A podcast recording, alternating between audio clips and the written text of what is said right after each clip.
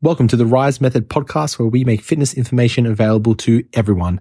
I'm Steve. Let's jump in. What's up, guys? Coach Steve here, and welcome back to another episode of the Rise Method podcast. In today's episode, we have our very special guest, our resident human, Laura. Laura, how are you doing today? Good. We're back again. We are back again Back for another another episode. But Laura, before we start, the people want to know what is your superpower? Yes. So last episode, we sidestepped into talking about superpowers Yes, and you gave yours. yes, I need to think about it. yes. And I have decided I would like to stop time or freeze time, pause time, Pause time. if that's a superpower.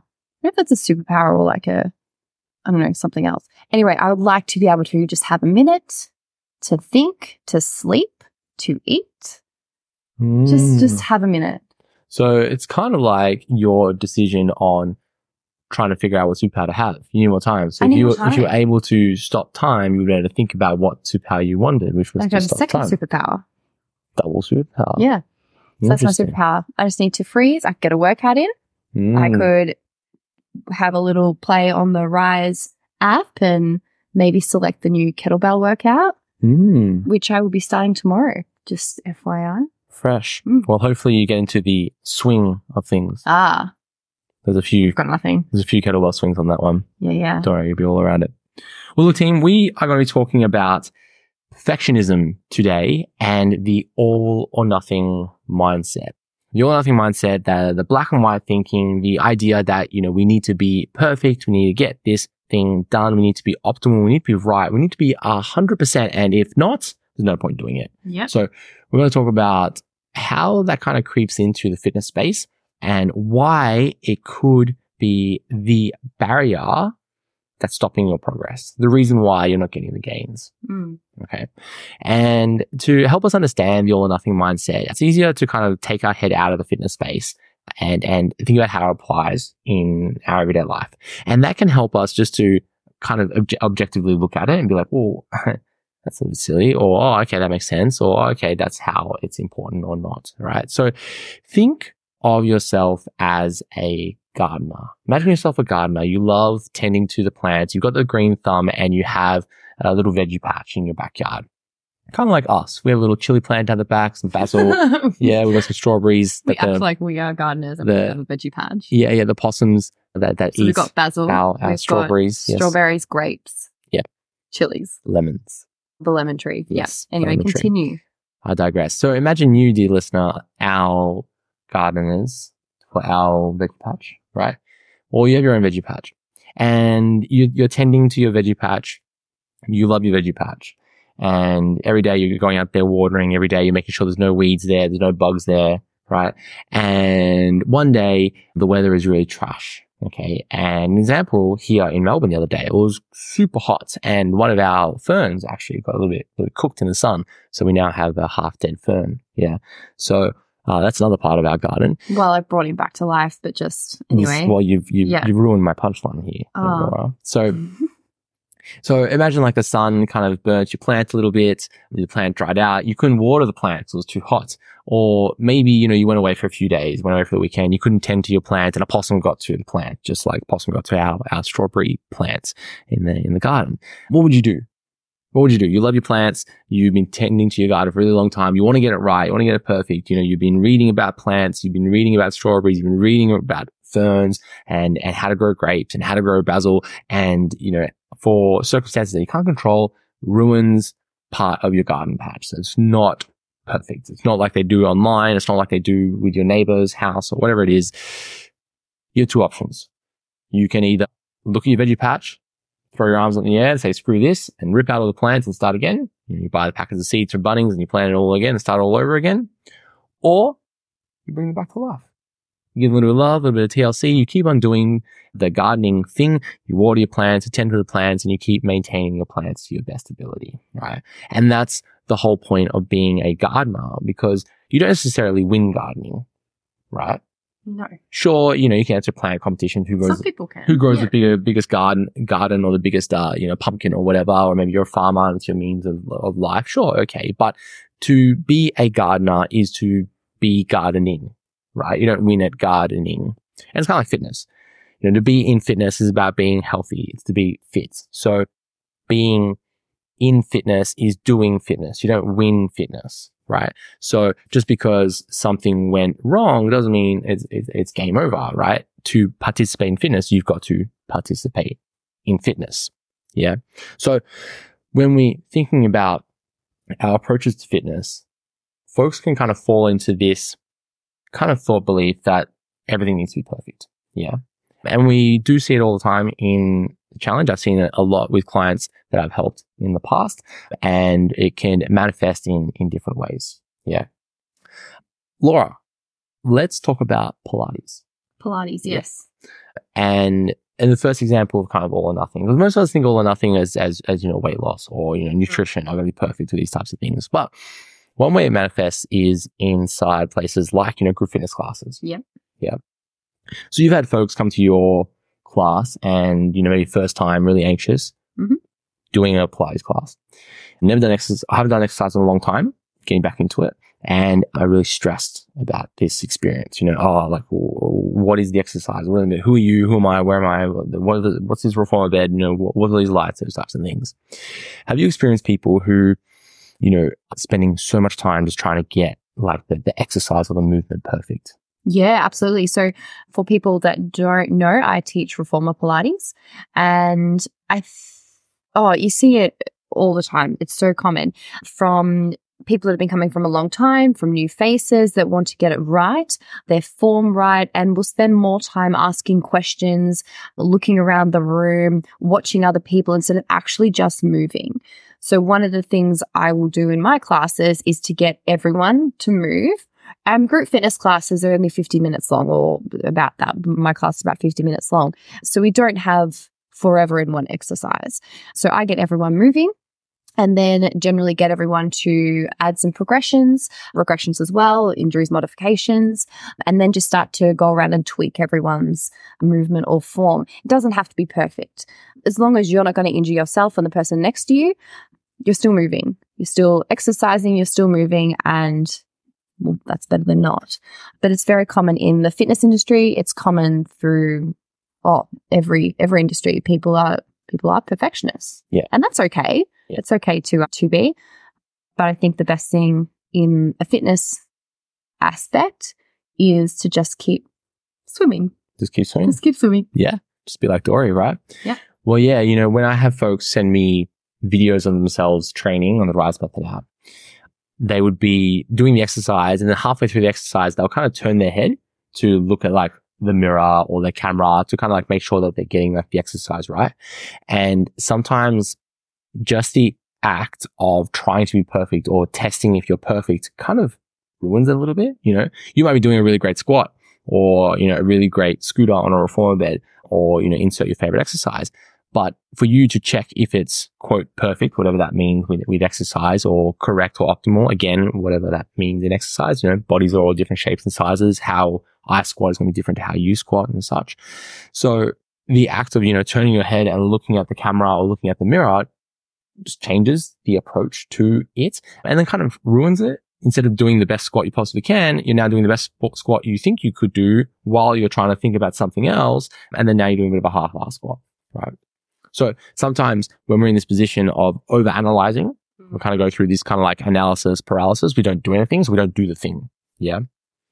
It's very similar to, you know, starting a business. I mean, you know, if we take, if we think about it from an outside perspective and break the fourth wall a little bit, when we think about like the rise business, yeah, Mhm. you know, we are trying to promote the business and to help people find what we're doing so that they can help themselves and, and, and lose weight and build muscle and feel confident in their body and feel strong and have capacity. So there's times where, you know, we have ideas, oh, like let's, let's try this program. Let's do this program. What about this? What about that? And sometimes trying to make it the perfect best thing we possibly can leads to no decision being made, right? And then it, it ruins the process that we go through. Yeah. So part of the, part of the action will be to make sure that it's at a proficiency level, that it's good.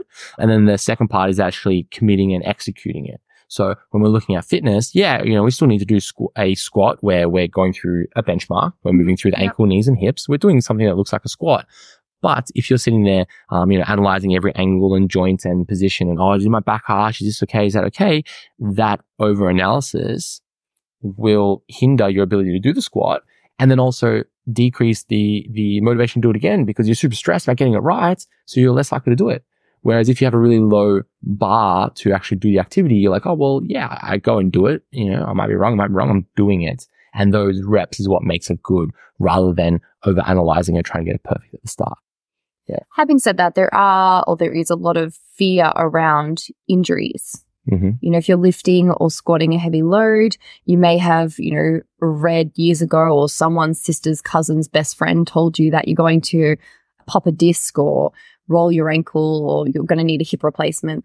So there's fear around that. Mhm. I'm not the osteo here. Obviously, there are, as you said, benchmarks to to meet when you're doing an exercise or anything. But at the end of the day, you're moving. You're not that fragile. Mm-hmm. Your body's not that fragile. Your spine is not that fragile. Yeah, Yeah. you know, talking about that fear, that's often something that is, uh, you know, what's what's the saying? An an inch deep and a mile wide, a mile wide. Where you know you're super fearful of that exercise. Oh, is it perfect? Is it perfect? I need to get it right before I do it because of X, Y, and Z fear. But you probably find that your body is quite strong and robust. And in the clinic, I often bring up analogies. Let's say in the lower body, where people would be scared to load their knee or their hip because of a previous injury, and load.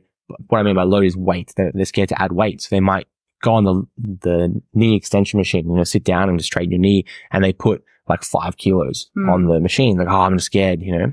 And that's And that's fair. That's, That's fair. fair. No But one then- wants to be in pain or When- to re- repeat. Yeah. But then when you think about load that goes through the body, like when you're walking, it's something like four or five times your body weight going through each leg. Yeah. Well, when you're running, it's someone with someone of like eight to nine times your body weight of load going through each leg. So for that individuals who walk to the gym, like from their car to inside the gym to use the leg extension machine, they would be putting, you know, five times their body weight through one leg. So for me, about 100 kilos, that's like 500 kilos of force going through my leg.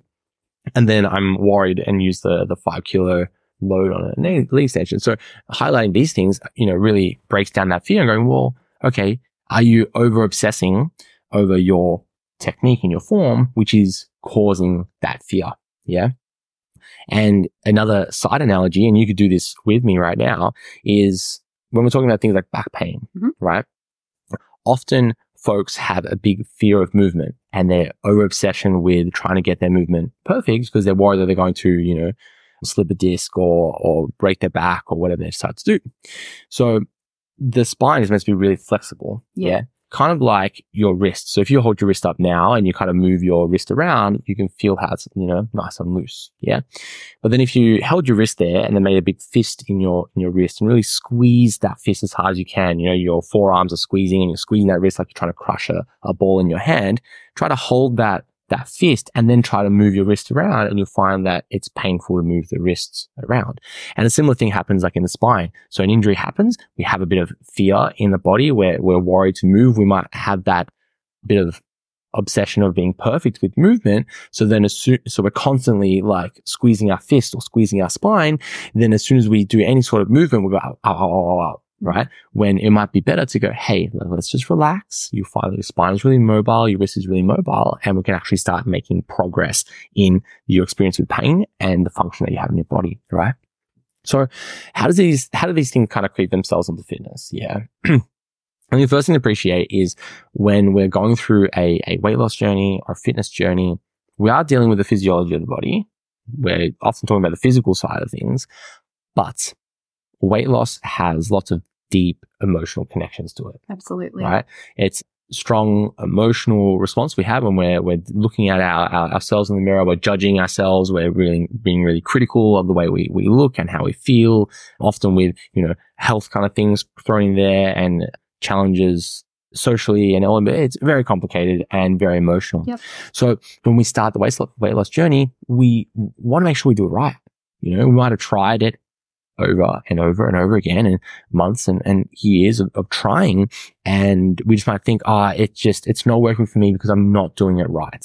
So we have this obsession where it's like, well, I need to be 100% perfect or I'm not going to get these results. I'm not going to, to, to get there. Right. So what happens is we create unrealistic expectations. So we might say, oh yeah, I, I, I want to train seven days a week for an hour every day. And then I want to get 20,000 steps a day. Because I know that 10,000 steps is what, what we should be getting, but I want to double that, you know, because I want the results. Yeah. And then, you know, you only choose to eat foods that are like super low carb, that have like no sugar, um, that have, that is quote clean food, whatever that means. You decide to only eat lettuce, um, and you want to make sure that you only eat 800 calories. Why? Well, you know, I calculated that I need 1600 calories. So I'm going to cut that in half. I need 800 calories and that's going, I want to get my goals. So you set these really unrealistic goals and have these really unrealistic expectations of yourself. So what happens?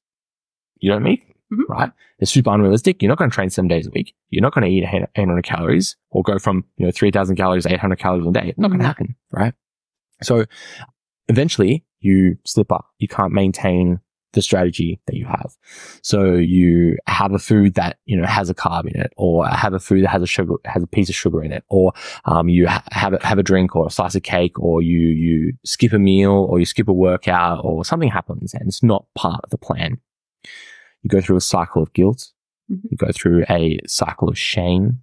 You go through this emotional response thinking, oh, I'm not good enough. I'm not worthy of this. It's not something that I'm, you know, capable of. And then you say, well, it's not for me. So you go deeper into despair, you know, you go through binge eating episodes, you don't exercise again, you start going through the pain of, you know, gaining weight and go through that cycle again. And then you go all the way back to the start. You go, well, I need to do something about this. You go all in, set on in unrealistic expectations. You go through that cycle. Eventually you make a, a quote slip up and then you go through that same cycle of guilt and rinse and repeat, rinse and repeat, rinse and repeat for, you know, years and, and decades and decades. Right. It sucks. It does. It's not cool. And I think lots of us can relate to something like this because we want to get it right.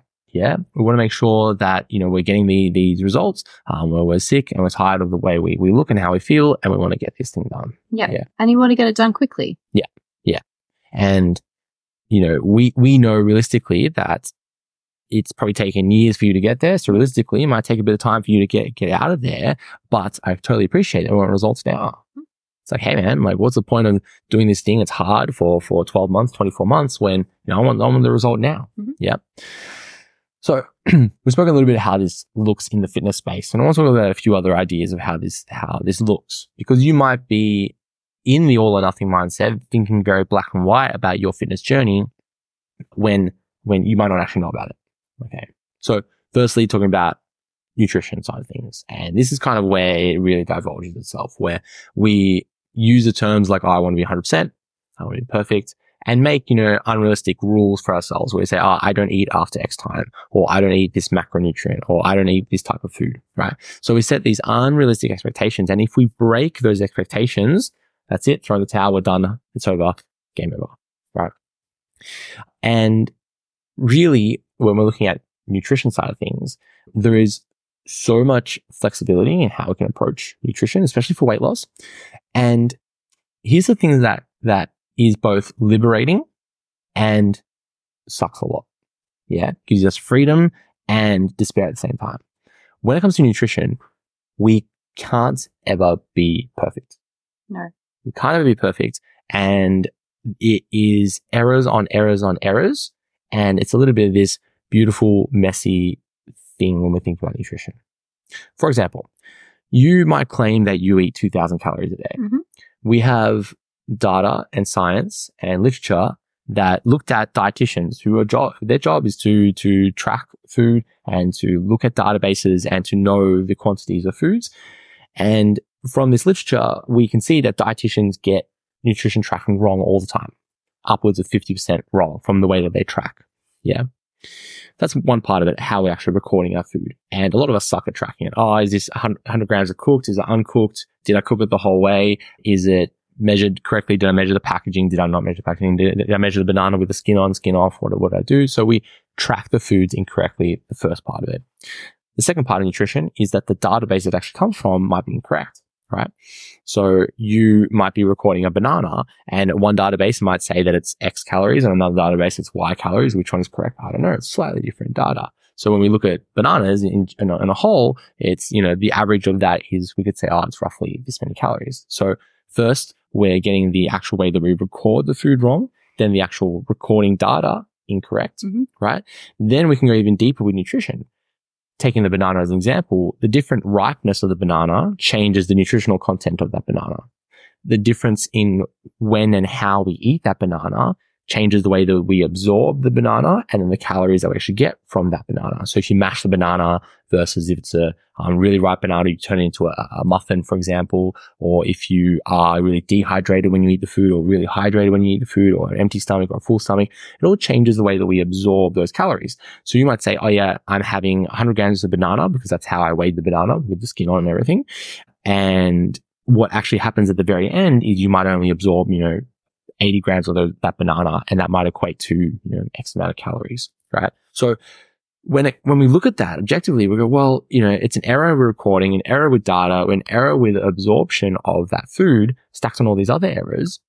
It's even worse with, with labels. Labels can be incorrect by up to 20% Mm. from the actual food supplier yeah, yeah. right? So it's error on error on error. So you can't be confident anyway. So if you're stressing over, being like, oh, I'm going to eat 2000 calories on the dot, you might not be. Probably not. You're probably Yeah. not. There's a extremely high can- chance that you're not. And even then, to get to 2000 calories on the dot is near impossible, right? Because the, the way that food composition stacks onto each other, you're more likely to get in between a range, you know, maybe 1900 to, to 2100 Mhm. calories rather than 2000 on the dot. So it's better to look at it as a range rather than to be perfect. So you're probably better off looking at nutrition of trying to be in the ballpark of nutrition rather than trying to be in the bullseye of nutrition. You know, imagine like you're throwing a dart. Hey, if you hit the dartboard, you're winning, but you don't need to be focusing on hitting the actual like bullseye, right? So that's where on our app, we look at a 20% margin. So we're looking at being 20 within 20% of your calorie goal and 20% of your macro goal because it's realistic because we know that we can't ever be perfect. Even if you're trying to be perfect, you're probably not measuring it right. You're probably not using the correct data from it. You're probably not absorbing it the right way. There's no point stressing about it. So it's in one way giving us freedom. But on the other side, it's also, well, what's the point of this? Right. The point is, you know, we need to have some sort of target, right? If you're trying to save up for a house, you need to make sure that you're actually getting within the ballpark of saving money. You can't just throw money at the wall and hopefully it sticks. Yeah, you're working towards something. So what is your something? Exactly. So we need to be within that that range. We need to be getting close to it. You need to hit the dartboard. So the best thing we could do is try to be as accurate as we can. And the best way to do that is to look at statistics. Remember when you go to uni, you want a uni and you do a statistics course. Oh, Remember yeah. that? You love Yeah, that one. that one. Yep. When we look at like averages over time, if we're consistently doing the same thing over and over again, then we can have a better prediction of the result, right? So if you are having the same meal every single day, regardless of what the calories is, is are, I don't know which ones are, is are, whatever the calories are, you know, it could be 2087 calories. You might think it's 2000. It's actually 2087. Eh, it doesn't matter. You can just call it X. You're having the same meals every single day. So you can consistently say, I'm having X calories. I think it's 2000, but it's really 2087. It doesn't matter because you're consistently slightly incorrect. Yeah. So the point is you can't ever be perfect, even if you wanted to be. You can be consistently incorrect. Yes, right. I love it. Yeah. And, you know, if you imagine like you have, uh, you know, have you ever gone to like a, a rifle range or like an archery range or something like that? Absolutely not. Oh, archery maybe. Archery, maybe? Yeah. Yeah. So, you know, sometimes like the, the bow, like the actual like scope might be slightly calibrated differently, to, like your eyesight. Yeah. So like Okay. when you release the bow or if you release the rifle, like you might find that even if you're aiming directly at the target, the bow kind of skews to like the right. Yeah. Brutal. So uh, sometimes that happens. And that's usually just recalibration, maybe your eyesight, that type of thing.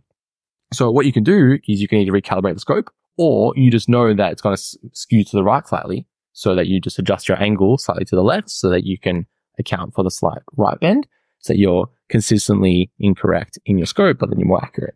Right? Following me? I'm following. You're following. Okay. So the point is, we can't ever be perfect. And we're just wasting energy and wasting mental capacity and trying to be perfect when it comes to nutrition. Yeah. When we're looking at weight loss, it's very broad. We go, hey, all you need to do on paper is just to consume fewer calories than you expend. You don't need to be focusing on macros. You don't need to be focusing on sugar. You don't need to be focusing on salt. You don't need to be focusing on clean foods or processed. What it doesn't matter. It's all that calories. Of course, you're going to feel better if you had more whole foods, more fruits and vegetables. Probably be healthier if you uh, didn't consume lots of sugar and didn't consume lots of salt, right? We, we, we know these things. But when it comes to weight loss, it's all about, you know, calories in, calories out. It's all about the energy balance. Yeah. The other way that our all or nothing mindset can manifest itself into the fitness space, talking a bit more about training, is that we try so hard to get the training program perfect, right? The perfect exercise, the perfect number of sets, perfect number of reps, perfect number of weight, the perfect technique. What te- then happens is that we, you know, obsess over watching videos of ourselves train. We obsess over our program and we program hop. Yeah. which means that Yeah. we start a program in in one week, Mhm. and then the second week we do a different program, different program, different program, and we have a few culprits in the Rise method right now, where they would do you know a week of the build program, then a week of the shape program, and then a week of the unique new new program that's currently out now, or a week of the kettlebell program that's that just got released, or maybe a few sweat workouts thrown in one week, no sweat workouts the next weekend. So we're constantly throwing things around, I'm and guilty. Yeah. I'm 100% guilty with that. it happens. And the problem with that is to actually get results in a training program, we need to have some consistency. Yeah. Right. We need to be in a position where we're applying the same stimulus over time so that we can adapt to that stimulus. Yeah. It's kind of like, you know, back to our garden analogy. We have a few different plants in our veggie patch, but imagine if, We have a very random. Right. imagine if we want one week we wanted chilies, which we do, but the next week we wanted to add another fruit in there, an apple tree. So we decided to rip out the chilies and put in the apple tree. And then what do we do with the chilies? We need to relocate to another part of the garden, which has been done before. Uh, and then the, the next week we decide to take out the, the apple tree to replace it with a banana tree because we thought there was going to be sunlight in Melbourne. I still think the banana tree is a great idea. no, that's a horrible idea. So that stays at Bunnings. And then we rinse and repeat every week. We're changing a different plant, different plant. And what happens is we don't grow any plants. It's the same with our training. So if we program hopping every single week, you know, we get a new program. Sure, it's fun and exciting, but we don't grow any plants. We don't grow any muscle. We don't see any adaptation. We don't improve our fitness. So the best thing to do is actually stay consistent with the plan, right? But your obsession with making it perfect stops us from seeing results. Your obsession with making the perfect veggie garden stops you from actually getting any plants, right? Your obsession with the perfect program is stopping you from seeing progress. The final way that our all or nothing mindset can, can creep into fitness is when we, we, we try so hard to make it perfect, but as soon as we have a, a stuck up, we just kind of throw everything out the window and then we want to reset. Kind of like when we say, oh, I'll start again on Monday or this day's ruined. I might as well just, you know, have to make the most of it. So for- Next month's my month. next month's my month. All right. So, for example, you know, on one particular day, you, you, you're at work and they bring out cake because it's so and so's birthday. And you have a slice of cake and you think, ah, well, that's it. I guess this day's ruined. I might as well go out for lunch and I might as well go out for afternoon tea and then go out for dinner and then have dessert because the day's ruined. I'll start again fresh tomorrow. What you could have done is just had the cake and then, you know, continued on with your lunch and your, your afternoon snack, your dinner and, and, and away you go. Or if you miss a workout, so you've done your Monday session, your, your workout, but you missed out on your Wednesday session and you go, well, this week's ruined. I had no point doing the Friday session or the Saturday session. I'm going to start again fresh on Monday, right? And you repeat that over and over again, week on week on week on week, and you don't see any progress, right? When probably better just to, okay, I missed the Monday session. Uh, I missed the Wednesday session. I'm just going to do that on the Thursday, or I'm just going to skip that workout altogether and then keep going on- on the, on the Friday session, right? So it's a better way to approach it. Yeah. And we, we know this as we're on the outside, but once we're on the inside, we can see how that kind of manifests and, and grows. Yeah. Yeah. Yeah. Now, sometimes here's, here's a bit of a kicker where sometimes our obsession with making it perfect, our obsession with the all or nothing mindset is masking something. And that masking something is masking the challenge that's in front of us. We know that fitness is hard. Mm. And when we hit the wall of, ah, geez, this is difficult, we have a few things we can do. We can give up or we're going to spend more time trying to make it optimal.